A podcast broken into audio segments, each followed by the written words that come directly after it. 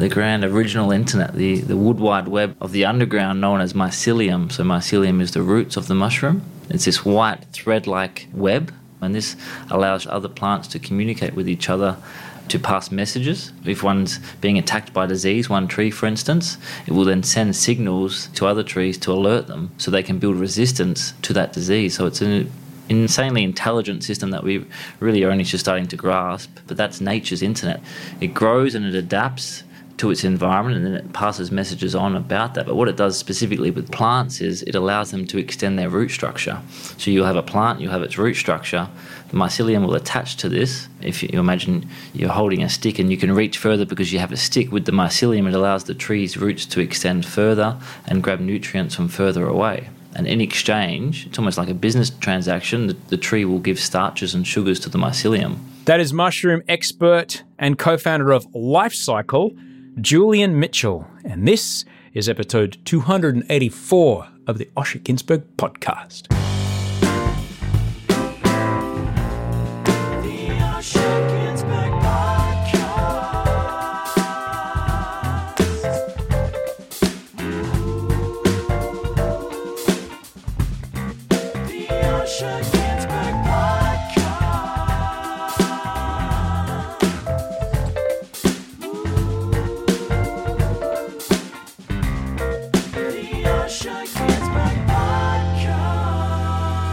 G'day and welcome to the Osher Günsberg podcast. Hello, I'm Osher Günsberg and this is episode 284 of the show with Julian Mitchell. You can find out more about him and the things that he does with mushrooms, lifecykel.com, L-I-F-E-C-Y-K-E-L dot com. More about Julian in just a moment. If you're new, what is this podcast? Well, for, for a start, it's my show. I'm Osher. Hi.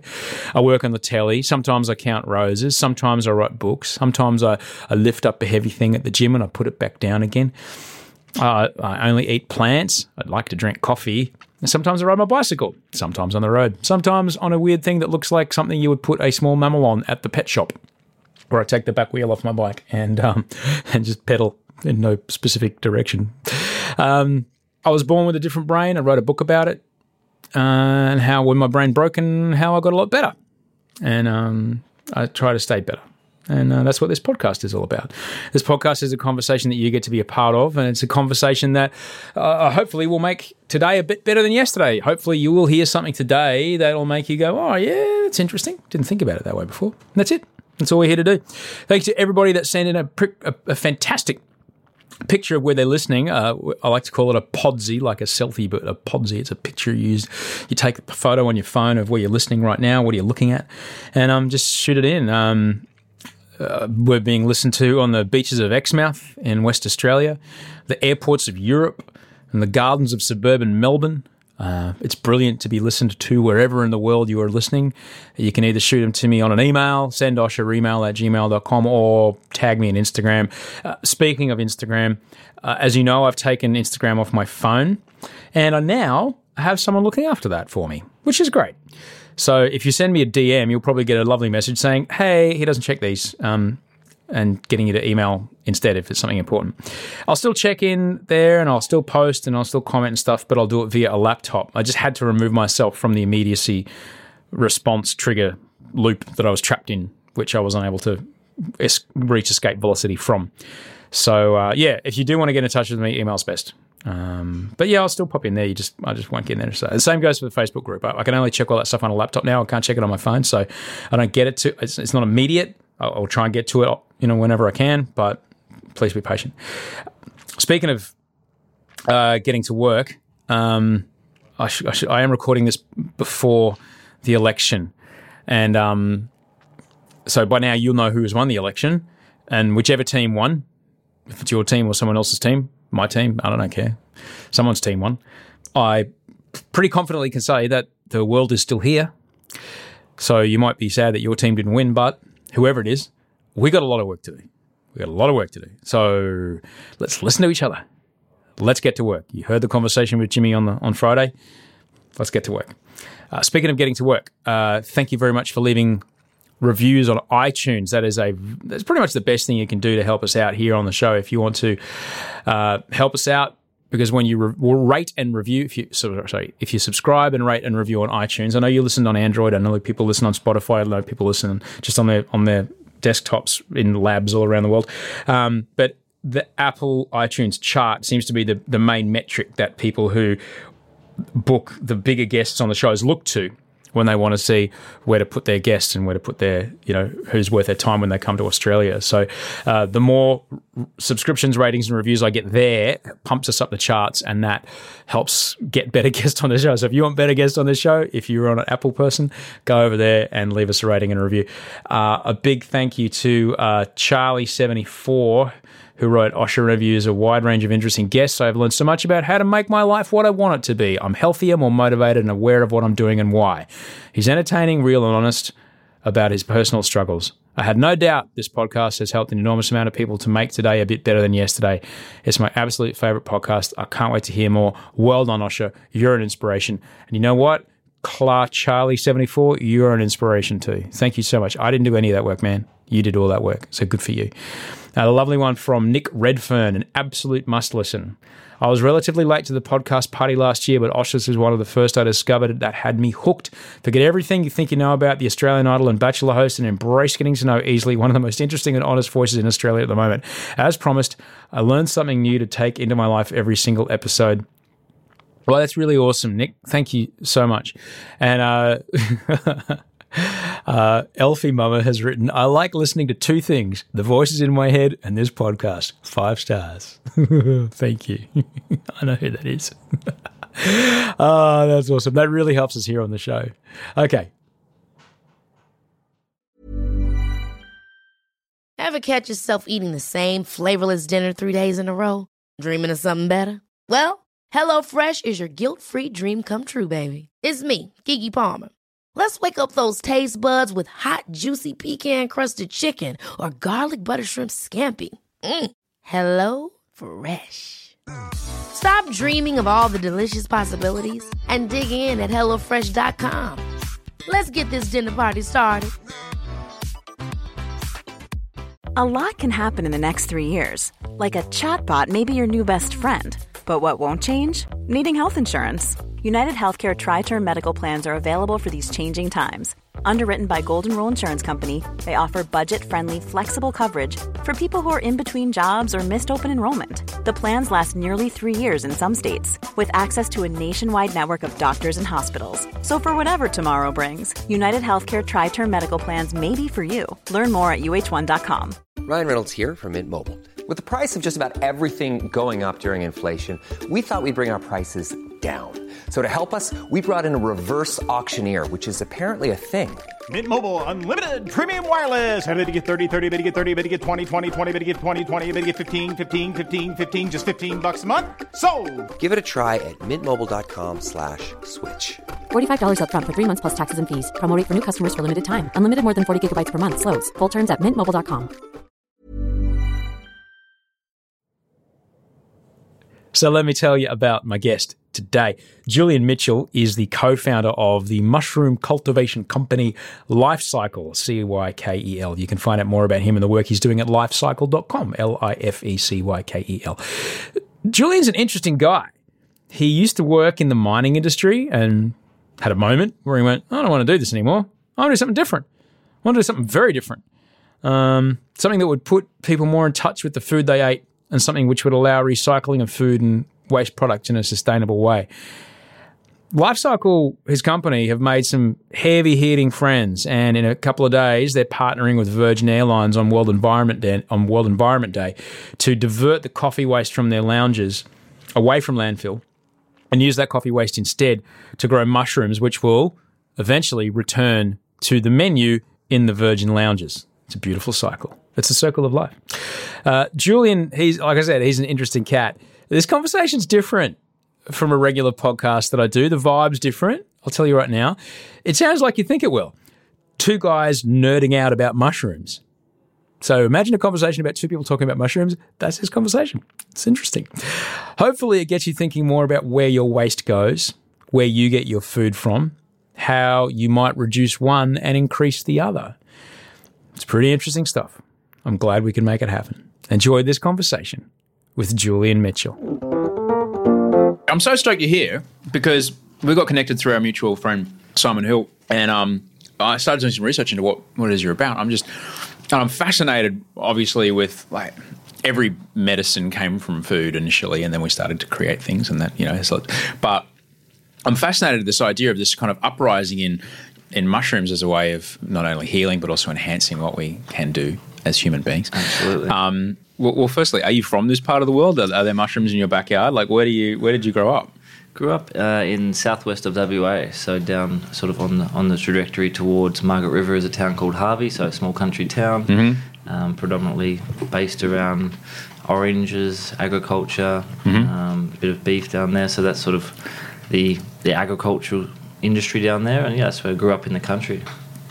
And I guess you know you like me was like mushrooms are this one thing that it looks like one thing, and we get it at the supermarket, and that's it. Absolutely, four years ago, uh, I didn't know anything about mushrooms. What was your moment? What was your The moment was looking at, uh, you know, I was a physio by trade and working in that line of field, but just sort of thought, you know, uh, what else is out there in terms of the future of food? And like you just said, the future of maybe how we uh, exist in some ways. That sounds quite macro thinking, but mushrooms really can do more than be a delicious ingredient on a plate. And so, sort of, that's where we've gone, and we saw that, you know, three, four years ago that just like medicinal cannabis, medicinal hemp for you know building materials, clothing materials, um, energy sources, food sources, potential medicine sources. The same as with mushrooms, I think to a much greater scale. yeah? We'll see that in the next ten years.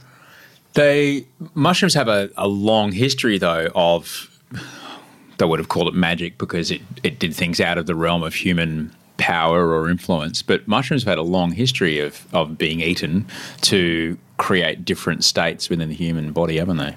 Absolutely, uh, they've been you know tracked back to, to nine thousand years ago in, in North Africa, in terms of ritual ceremonies, um, you know, used in religious ways, and even in Spain six thousand years ago, there's there's evidence of that. So throughout human history, there's different stories, not only in those settings but in settings of survival. So an Iceman in northern Europe, uh, or in northern Italy, in fact, um, was using a mushroom called the Amadou mushroom to keep fire alive from, from going out. So you would keep the fire within this within this mushroom shape, and it would enable the fire to, to keep burning as an ember. Right. And this has been found on on on those these bodies on these skeletons that they've found. You know what they had on them in their in their rucksack. Right. And their the, the bat utility belt. Exactly. What did, they, some- what did they have on the toolkit? Yeah, they had some mushrooms. That's a mushroom. Has- So they've sort of been interwoven throughout history, Yeah. and it's fascinating. Yeah. Um, and so it, I think it's an important part of evolution. Yeah. Oh, one of my favorite musicians was a mycologist. Actually John Cage. Wow. He was yeah. He was all over it. He was right, right, right into it. And and certainly, you, you mentioned the the ritualistic and shamanistic use of of mushrooms as a way to induce states where now we might call it oh that's just all your serotonin ever being released all at once. So you have this ecstatic sensation. But if you say oh we're going to do it within this ceremony and say and now god's going to come into your body as far as you're concerned god's coming into your body you hmm. know. But it's it's just you know it's switches being flicked in your brain and giving you giving you this thing. And that's, and that's happened for many many many years. About what time did uh, the use of mushrooms. I mean, it got a bit of a bad rap, I think, in the, as people started going fossicking in the woods and eating things and Well, listening there's to some str- cases of poisonous mushrooms and, Yeah. and families passing away, and there was a recent one in, in Europe where uh, you know a family went out to celebrate the dinner in a Michelin star restaurant, and and consumed the mushroom that wasn't cooked properly and, and passed away. Oh, So good lord! These uh, very outlier stories Yeah. capture a lot of media, and then that sort of you know sticks in people's minds like a shark attack. Yeah. you know, even though there's thousands of people going into the water every day, a shark attack is very visceral Yeah. uh, and close to the heart. And so I guess that's happened with mushrooms a little bit every now and then, and so that sort of sticks in our minds around that, and people can get attached to that. But that's very rare cases. Yeah, yeah. So when do you? When did people start looking towards as people? Uh, you know, obviously in the from about the 40s or somewhere around there, like when we were able to start synthesize petrochemicals and started getting like right into you know creating new chemicals and creating new compounds and and moving really away from natural sources of something to be explored as a medicine or as a treatment for something. When did we start seeing mushrooms get taken seriously again as a way of uh, of treating and enhancing humanity? It's happening right now. Yeah. really. The London Imperial College is doing some amazing work um, to put out some amazing papers in the last you know, five years. Um, there's a, a group called Compass Pathways who are doing amazing work in terms of this space. So, looking at research for anxiety, PTSD, um, existential despair. So, terminally ill cancer patients, you know, on their deathbed, faced with death, um, you know, how can you leave this world in a, in a less painful way? And that's something I think that's important in medicine as well. So this research is happening at the moment um, across the world, and it's exciting. It's a, a, a building of this of this body of evidence, which occurred just similarly to the hemp and the cannabis and the mm. CBD space, and looking at you know how can CBD be used. There was a, a huge body of evidence that was built and then that was able to be, I guess, proven and, and shown to the regulatory authorities and going through that process, which takes time and it, it needs to take time so they get it right. And so we're in the midst of that at the moment, Yeah. which is exciting. And so the, yeah, the evidence is building, and so it's taking place. What kind of mushrooms are they using in that that kind of mental health treatment that you're talking about? Using the well, there's 200 varieties of psychoactive mushrooms, and so any of those varieties, using Right. a compound called psilocybin. And Oh, that's the most famous one that people would people would recognize. That's the magic mushroom. Yeah. Yeah. Yeah. Well, that's in, yeah, reportedly 200 varieties. Mm-hmm. And so that's what they're playing with. And this is so, I mean, medicine has always looked at natural ingredients and looked to then, you know, understand what compounds exactly are working on what, all the way back to penicillin, which comes from a fungi called penicillium. And so this is one of the most prescribed, used antibiotics in history, saved thousands, if not millions, of lives throughout, you know, the World War One and World War Two. Oh, and- God, hundreds of millions this- by now, surely. Exactly, and so this mu- is comes from a fungi. So we've sort of gone in and out of this this mushroom understanding, and so I think yeah, the next ten years, combining it with, with the technology we have and the science we have, we can really um, move forward and progress and Yeah. get great outcomes for society and for sustainability and for the, for medicine. Millions of people have lost weight with personalized plans from Noom, like Evan, who can't stand salads and still lost 50 pounds. Salads, generally, for most people, are the easy button, right? For me, that wasn't an option. I never really was a salad guy. That's just not who I am. But Noom worked for me. Get your personalized plan today at Noom.com. Real Noom user compensated to provide their story. In four weeks, the typical Noom user can expect to lose one to two pounds per week. Individual results may vary. Ever catch yourself eating the same flavorless dinner three days in a row? Dreaming of something better? Well, HelloFresh is your guilt free dream come true, baby. It's me, Keke Palmer. Let's wake up those taste buds with hot, juicy pecan crusted chicken or garlic butter shrimp scampi. Mm. Hello Fresh. Stop dreaming of all the delicious possibilities and dig in at HelloFresh.com. Let's get this dinner party started.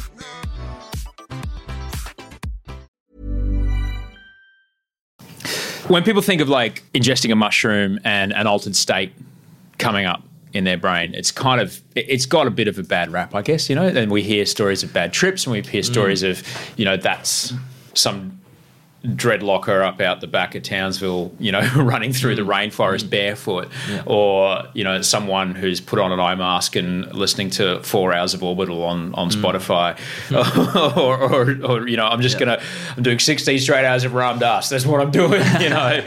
um, but that's not really what we're talking about, is it? what we I guess need to have is that perspective of uh, whatever we take, it's a matter of what the dose is. And I guess you know, having this conversation around around these mushrooms, it's uh, there's a lot of research out there where they're learning about that. But um, you know, there's a lot of infield experiments taking place in the 70s and the 60s, and you know that sort of probably for whatever reason led to the pulling back of of this research, which was very valuable research for things that we just mentioned, like terminally ill cancer or PTSD. You know, veterans of war, Yeah. uh, people who have seen things that you know just need um, assistance and current medications aren't working. So, yeah, it's it's always a matter of dose, and that's what we know with alcohol. You know, it's just like alcohol, it's just like any of these drugs. And so they need to be treated the right way and understood the right way and treated with maturity and gone through the scientific rigor. And so that's the process we're going through now. And by we, I say, you know, these institutions, you know, these, these research bodies and these other companies. But that's exciting. And so, yeah, it's the intention of using these, why they're used, and the dose. And that's um, really where it's up to. But they definitely have been misused and misrepresented. Mm-hmm. Um, that's probably held us back a little bit. Well, it's the same thing with like MDMA was a re- relationship counselling drug. Mm-hmm. Uh, that's how it was originally designed, and what it was originally supposed to be used for was in a guided therapy session uh, for marriages that were just about to end. Mm-hmm. All right, and then you had these moments under the influence of this of this chemical that you went, ah, that's right, Mm. ah, and it all kind of falls away, and you have this, you know, unbound from all of your behavioural loops experience with the, the man or woman that you're with under the guidance and you know the hours long session, Mm. and you come out of it and go, oh why did we want to get divorced again? You're right, we can work all this out. It doesn't have to be the end. Yeah. But of course, then that felt so good, then probably the therapist went to the nightclub and went, Man, you got to check this shit out. And then that was it, you know? Exactly. So it's, So, it's of always course- the balance of, of use, and it's really seeing mushrooms holistically as a tool. Yeah.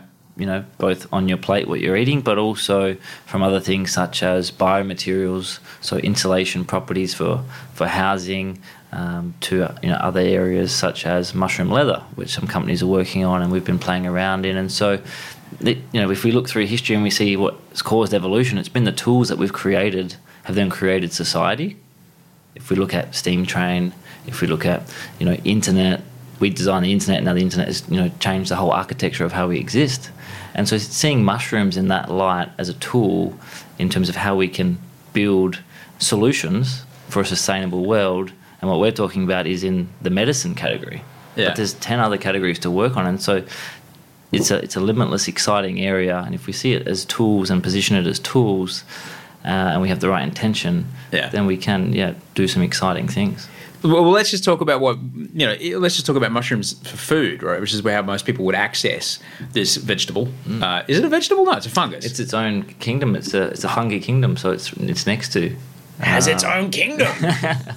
So it says a lot. Of, it needs its own res- needs more respect. Needs more respect. It's a it's a, I'm here. To, it's a nation state. it's a nation. But I mean, you know, it's sort of like, and that's you know, in terms of the, how we view it on the plate, and, and in, in China, it's you know, you eat vegetable and you eat mushroom with Uh-huh. every dish.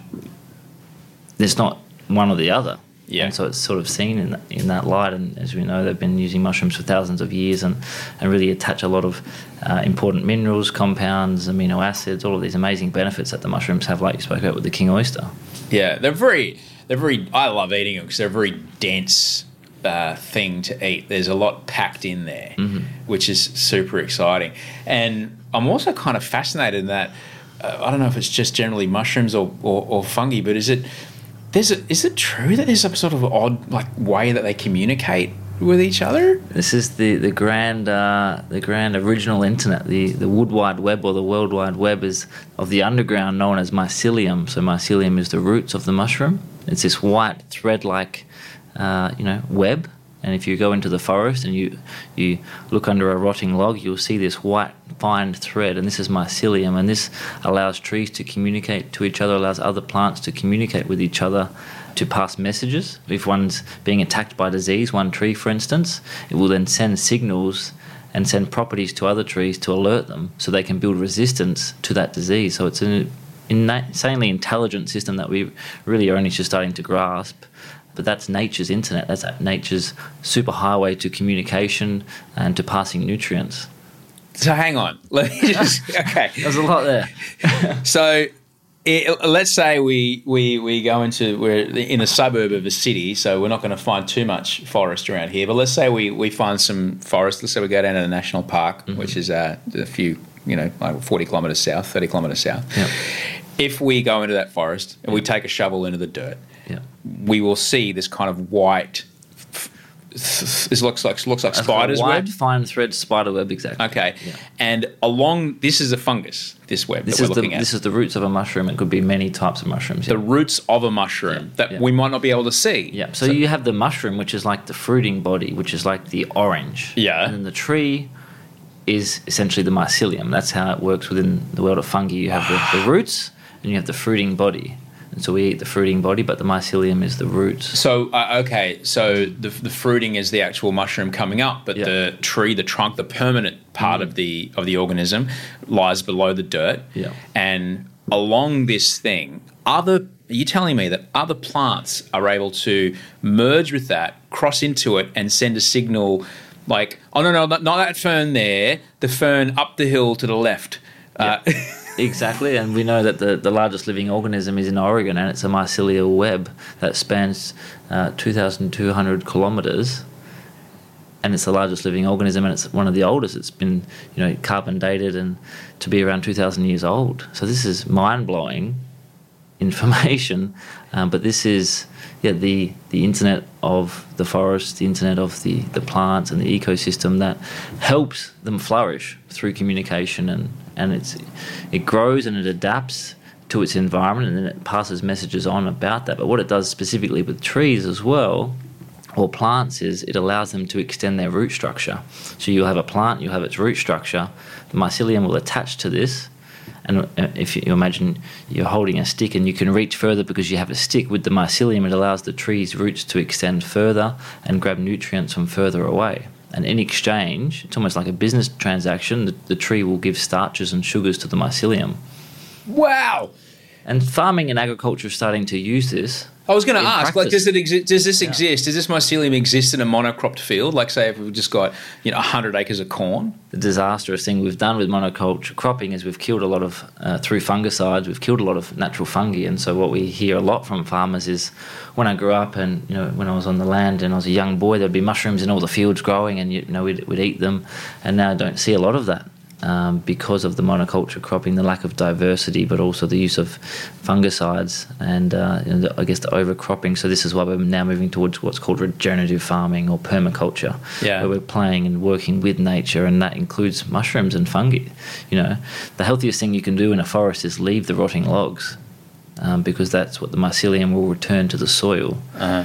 And so it's understanding that life cycle. Um, you know that interconnected nature of of the forests and Is the of all living mycelium is the mycelium mycelium is the mycelium like an underground bee in that it helps the plants you know propagate?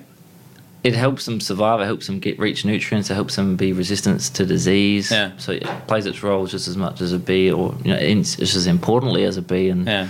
that mighty bee does a lot of work for us above ground, and the things doing the work underground is mycelium. You mentioned something that you know you we're here to talk about mushrooms, but you mentioned something that I think it's important to talk about. A lot of people might not have heard about regenerative regenerative farming. Could you maybe talk about that for a moment? Yeah, it's just really around um, working with the cycles of nature, understanding the ecosystems and the synergies, and between different plants, between different crops, between, for example, chatting to a macadamia farmer recently, and he has now you know employed owls. You know, so he's got owls, and he set up um, places for for owls to sleep and eat and these things. But what they're doing is keeping away the rats in the crops because the rats would come and peck into the macadamias and they would lose a certain amount of macadamias due to you know essentially the rats. And so by having owls there there's no need for pesticides or sprays. Instead the owls are taking care of the rats um, and which is helping his productivity so that's one small example of I guess just smarter farming and, Yeah. and using nature and regenerative farming is about giving back to the land as well Yeah. instead of just taking crops from the land, we understand that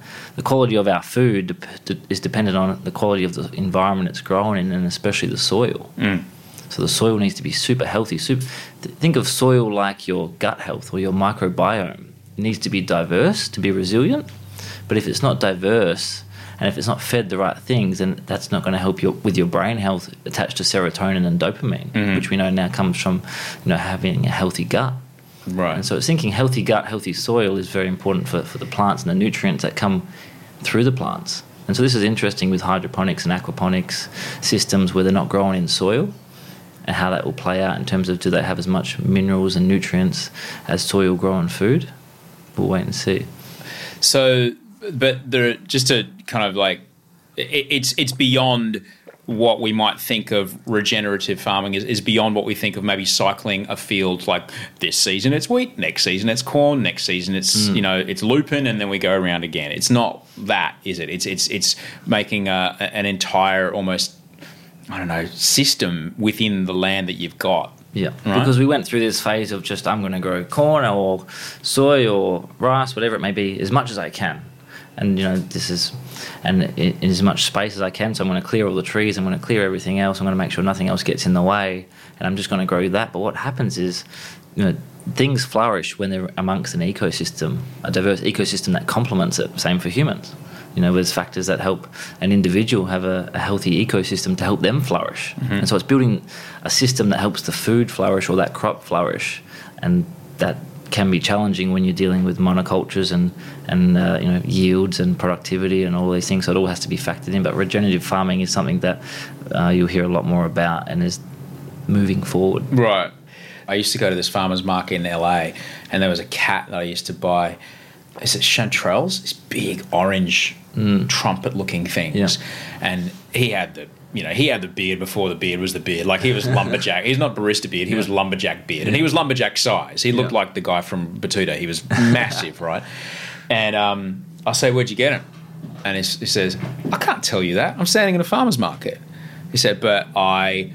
I, it's it's about a three hour drive from San Francisco where he where he lived, and he said it's a two and a half hour hike in, and a two and a half hour hike out to get this stuff, and then he fills a backpack, and then he just he does it once a month, and then he drives down the coast and does the farmers markets all the way down to LA, then drives back up and does it again. Amazing.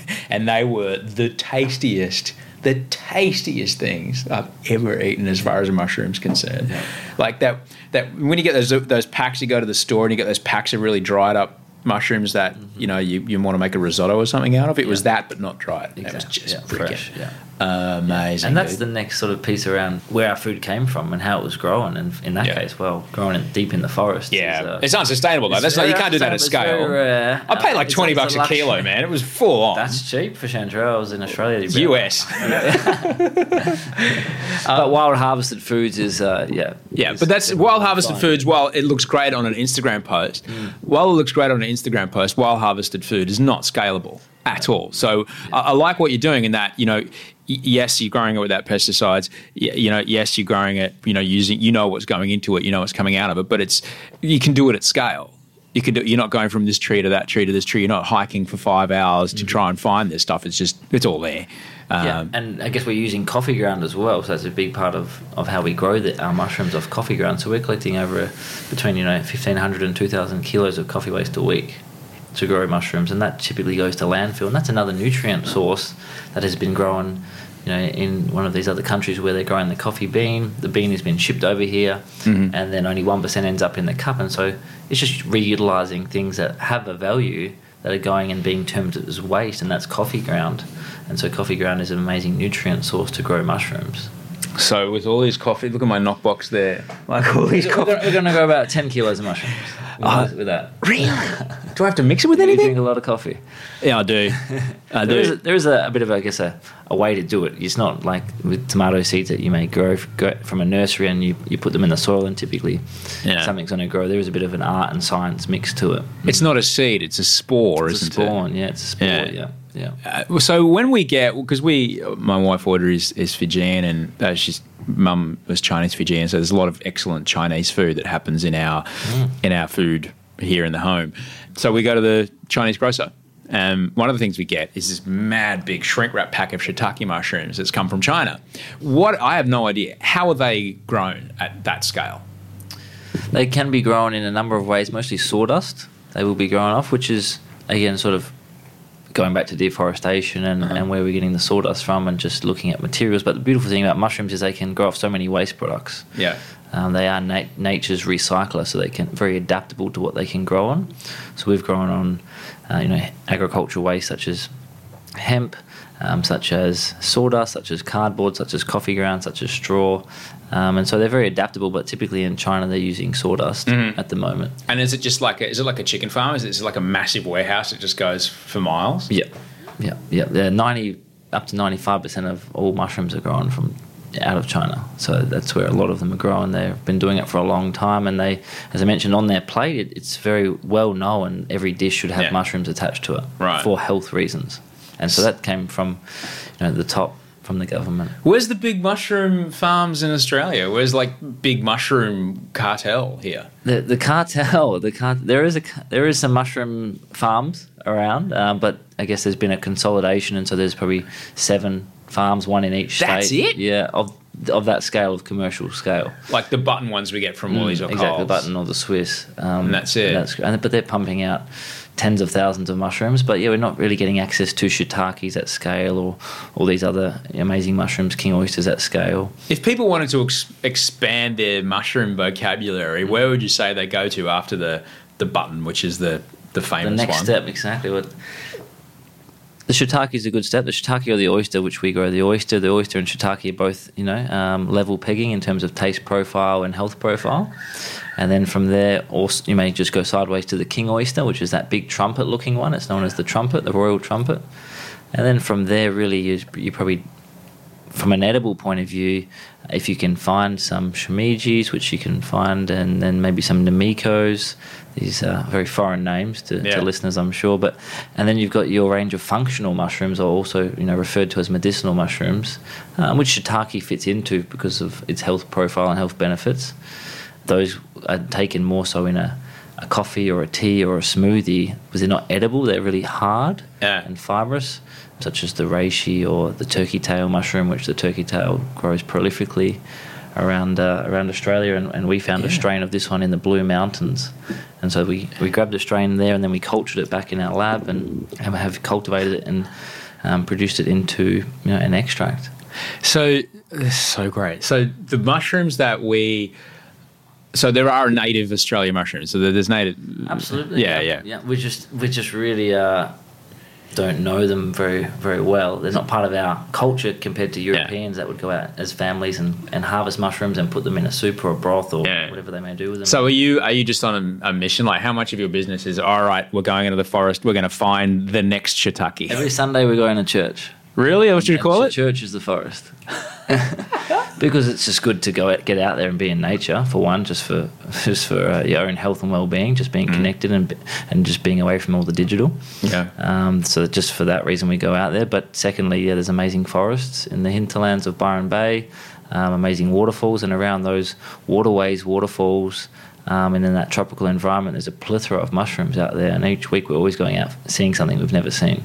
So how do you go? Okay, this mushroom's great. It could either be the tastiest thing in the world, or you know, I might turn into a lizard if I eat it. How do you tell the difference? Is there a way to test it before We- you eat it? We have a group of interns, and so those guys are you know doing the taste testing. No, not really, but uh, really what we're doing is just uh, what's been identified and, and mapping it against if it's been identified to be sure, and, and running DNA sequence testing where you send it off to get tested, and then it will come back and say what variety it is, what strain it is, and then you can look through the re- research because there's a thousands of articles on these mushrooms, thousands of articles really uh, in the medical journals around. But you're essentially going and you could. There's a, is there a possibility that you could discover something that some people haven't used yet? Absolutely. Okay, so Easily. So you are you do have to do your due diligence in that. Like we're not just going to go pop this straight in the risotto. We're going to have to, you know, this could be very very bad. It's, it's like discovering a new continent, the world of fungi, and Yeah. you know, from a, a mushroom geek like like the team, a group of mushroom geeks. It's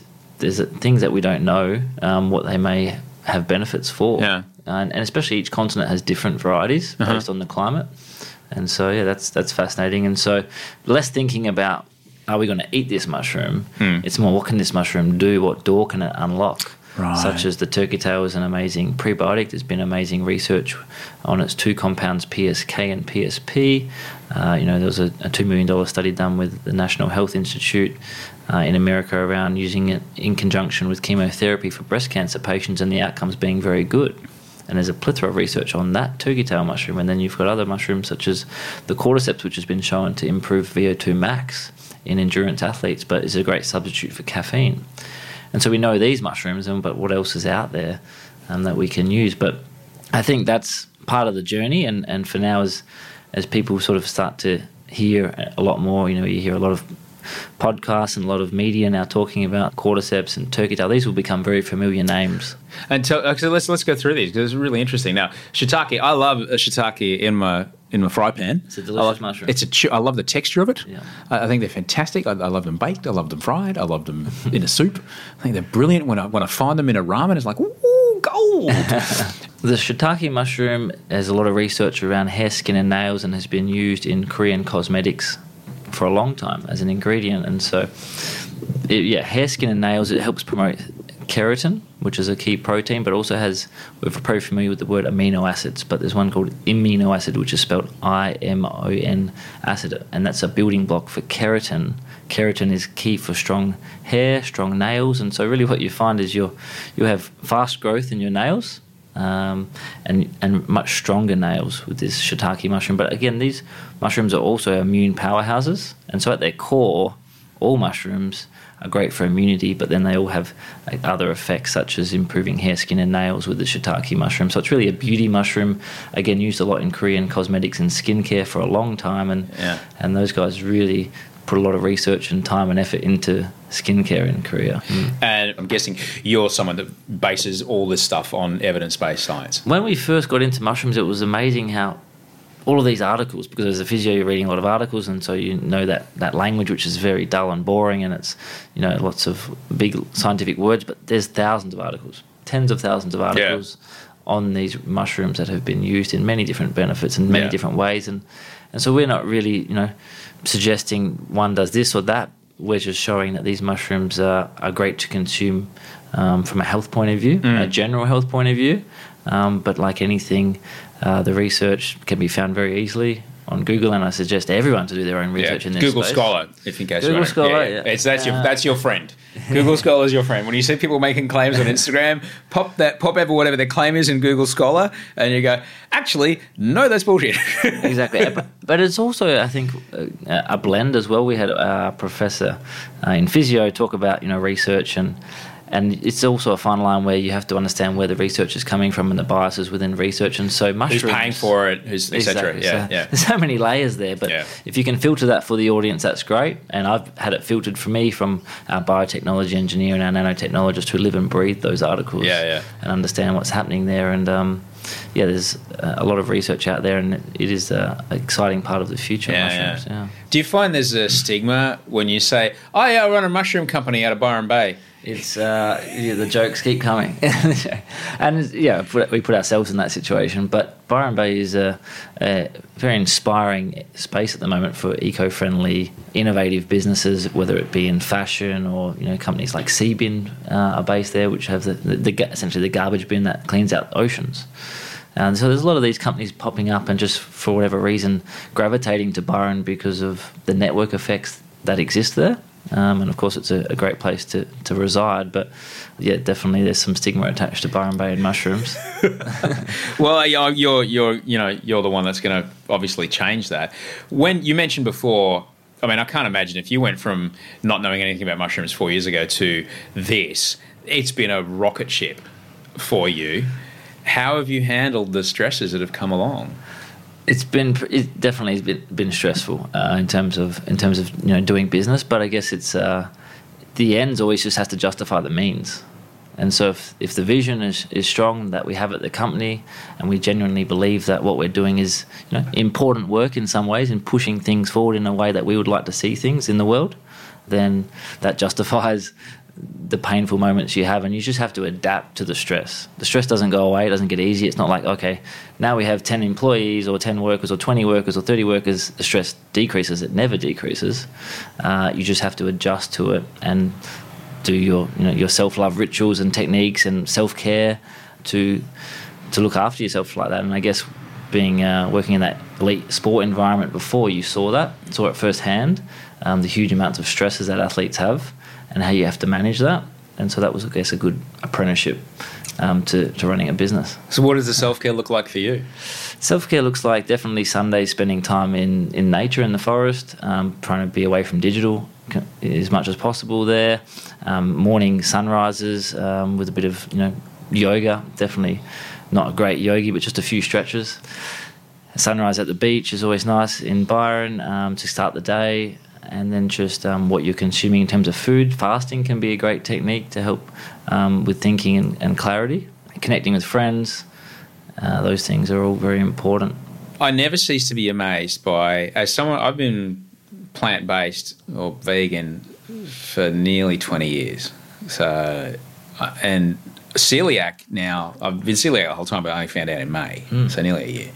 I never cease to be amazed at going down the aisle at Coles and seeing products which I used to have to, if I was lucky, oh my God, I'm in, you know, the one store in Melbourne that stocks this thing. I'm going to get two packets while I'm here because I cannot get it in Sydney, you know, and it costs $15 for 20 grams of it, you know. And then you walk down the aisle in Coles and it's there. There's a massive shelf of it, and it's the Coles brand, the Coles own brand, which means they have gone to a company and gone, the market is does, needs is telling us that they want this. Mm. So we not just want your product, we want you to make it for us and and bring it in. Do you see the kind of stuff that you're working on? H- how long until we see this kind of stuff in the the you know the average punter's supermarket shelves? I think it's it's quicker than we realise. It's already sort of happening in, in terms of our distribution across health food stores and uh, you know interest from those bigger supermarkets. The positioning of it's very important as well, I guess, as to how you know because how do these mushrooms used and what's the education there, and so it's just the market catching up. But what we learn from that example that you've just mentioned is that the consumer dictates what those guys do. And so what you do with your dollars counts more than anything. You're voting every day with where you spend your money and what you spend it on. And so from that point of view, they're reactive. They just react to what the market's doing. And you are the market. So um, you know, things like what's you know, Simon's podcast and these kind of educational platforms, influencer platforms, whatever it may be, have accelerated that quicker than anything. So I think within the next six to twelve months you'll see it en masse. But then of course everything's going digital anyways, so you can get anything online. Yeah, but there's yes, there every you can get everything online, but I think that there will always be the supermarket consumer, like, yeah, but I just got to go and squeeze the avocado. No, that's fair enough. I got to go You and squeeze, squeeze it. I want to squeeze that avocado. squeeze I want to squeeze it. Uh, you know, I can get everything delivered to my house, but I've got to go squeeze the avocado, so I may as well go get it in person. Yeah, and that's connection to community as well, and going and having an experience, and that's sort of been lost a little bit through the environments. Again, very interested in the, how these environments are designed to where mm. we spend our time and how that makes us feel. But when you go down to the local, you know, fruit and veg store, and you you, you know the guy there, and you chat and blah blah blah, and you know how some of it's grown, it tastes so much better.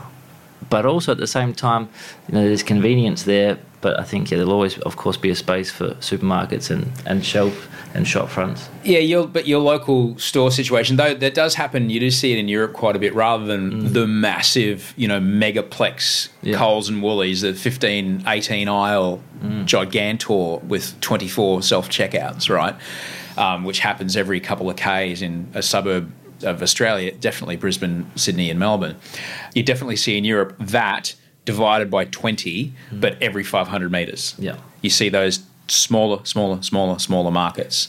I've got to say, I prefer the smaller vibe. Absolutely. it's still run by Coles and Woolies. It's still run by the same these massive companies that have these distribution chains and these humongous warehouses. But it's, I guess, it's also kind of dictated by the, the shape of the city. You It know? is, and it's but it's again just going back to dictating where you spend your dollars on what you spend. And if you're spending your dollars on chia seeds, then they're going to invest more in chia seeds and, and have a bigger range for you to choose from and a, and a better range. And so it's the same with plant based um, options. Hmm. It's just exponentially growing. I'm sure ultimately there's the back end of the Coles inventory system that has a color coding that goes, we need to get more of this and we need to order it now because at the rate it's going, it'll be gone by next Tuesday. Mm-hmm. And I'm sure that if it's like, say, for example, an article, you know, say for example, uh, the Teacher's Pet podcast mentioned that they were, you know, say the biggest crossover podcast in, in the mm. country mentioned, oh my God, chia seeds. Mm. And suddenly you can't get them. They're on the phone.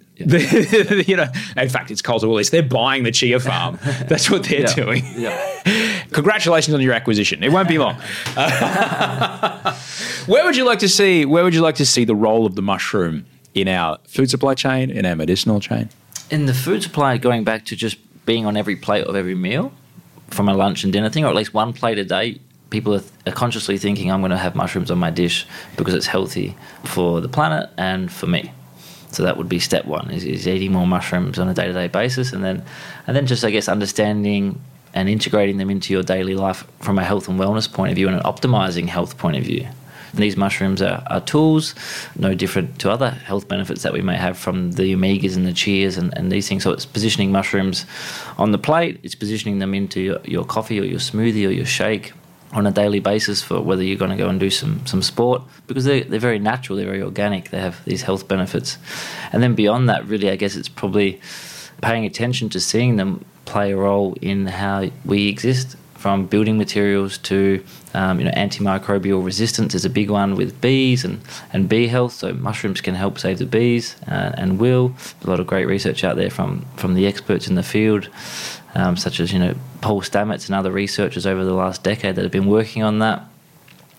And so it, there's a proliferation of opportunities for mushrooms, and we'll see them weaved into our into our world. But I think for listeners, it's starting with on the plate and uh, into your coffees, smoothies, teas Yeah. as a good start for embracing mushrooms. What? Tell me. I- I'm just like, how far are we? Um, this is just because only because you know the people that'll do it, and if you can design it, you'll save the world and be a trillionaire.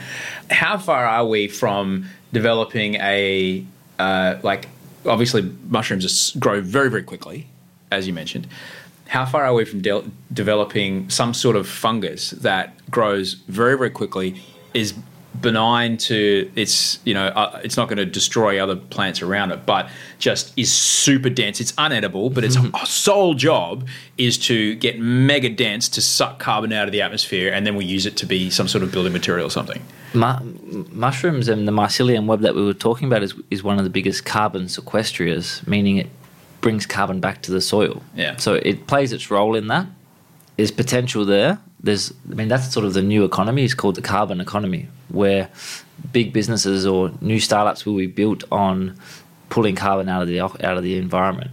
And so, can we do that with mushrooms? Well, mycelium can help do that. We know algae um, you know, can do it across the oceans, and so we haven't spent a lot of time in that space. Very important, the carbon economy. Mushrooms are naturally doing it. Mm-hmm. I think how, how mushrooms can, can really do it, if we want to do it as quickly as possible, is that that mycelial network helps trees grow faster. right And so we need to plant more trees. We need reforestation. Yeah. Reforestation is part of that process because reforestation is not just planting trees to pull carbon out of the air. It's giving environments for you know a range of insects, bugs, birds, bees, everything. You know that whole ecosystem. And so what's happening there if you're planting these trees? If you want, say, the trees to grow in 10 years rather than 15 years to maturity, there's a lot of research to support this. Uh, a particular fungi attach their mycelium to the roots of the trees and help it feed nutrients much quicker and faster. So that's you know that would be one thing to focus on. Would be plant trees and attach it to a mushroom technology that can speed up the growth of the trees naturally, and then we're pulling more carbon out of the air, and we're building forests. Mate it sounds like a place i want to live. It's, who wants to go back to the jungle? You're amazing. You're gonna be. I like. Look, jungle, good. I like flushing toilets and warm showers, man. Yeah, I'll do the Wim Hof method, but I also like turning the hot tap back on when I'm done. It's a balance. It's, Okay. we, wa- we want to be out in, in the forest for half a day. Yeah. We want to come back to a, a nice tea and coffee and yeah, I want to watch True and- Detective on my DVR. You know, I want to, you know, have refrigeration. Absolutely. you know, I get, to, I don't have to hunt. And this is really what biotechnology is. It's like understanding there's going to be AR, AI, VR, all of these technologies coming out in the next 10 years Yeah. that change the way we are. But it's also just you know, keeping one eye on natural solutions as well and, and connecting to nature because our DNA is interwoven to that. We hmm. feel good when we're in the park. We feel good when we're in a waterfall, when we're in the beach, when we're in the ocean water. So we need to stay close to that for our own mental health. Yeah. Man, I'm so grateful you came around today. This has been the best conversation I've ever had about mushrooms. Great to hear. Great to Uh, hear and- you're on board with the mushrooms. Mate, I'm, I'm, I'm on board. I'm here. I'm with you. I'm loving it. Thanks so much for coming around, man. Awesome. Thanks, awesome. Sasha. Thanks, brother.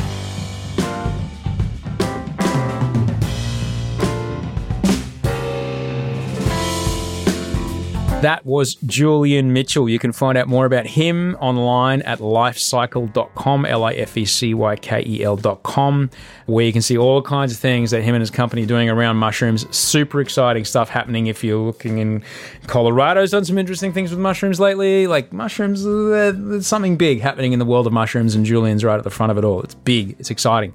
Uh, and plus, you know, here at the ranch, we drink a lot of coffee. So we're looking forward to more mushrooms on our plates pretty soon. So that'll be fun. Thank you very much for listening. Thank you for being a part of the show. Thank you very much to Rachel Barrett who helped make this show today. She produces my life. Thank you very much to Andy Marr, who audio produced this show. A big thank you to Toehider for making all the music you heard today. And thank you for listening. Thanks again to everybody that subscribes, rates, and reviews the show. If you uh, subscribe on Spotify or Google Podcasts or wherever it is, that really, really helps the show. If you rate and review the show on iTunes, it's super, super helpful. But that's it. I'll talk to you later in the week. Until we speak next time, sleep well and dream of beautiful things.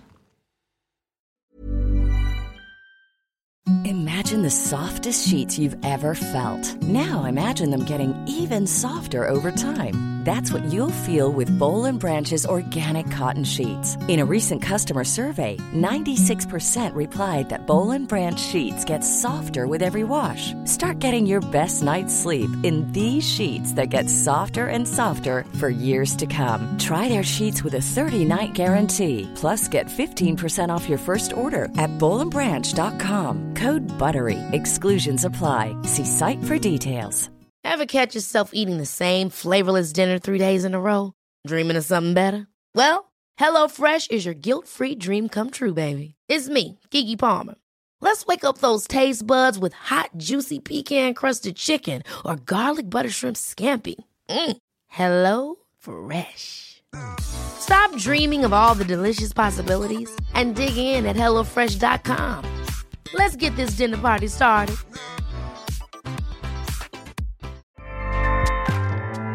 ACAST powers the world's best podcasts. Here's a show that we recommend. The Real Housewives is a guilty pleasure for most, but if you're looking to not feel guilty about that pleasure, tune in to Everything Iconic with me, Danny Pellegrino, where I break down all the messy moments and behind the scenes antics of Bravo's popular franchise. And on Everything Iconic, I also interview celebrity guests like Kelly Ripa, Keke Palmer, Drew Barrymore, Cameron Diaz, and more about their guilty pleasures, their past work, and so much more. So if you're pop culture obsessed and find yourself watching way too much reality TV like me, tune in to Everything Iconic with Danny Pellegrino wherever you listen to podcasts. ACAST helps creators launch, grow, and monetize their podcasts everywhere. ACAST.com.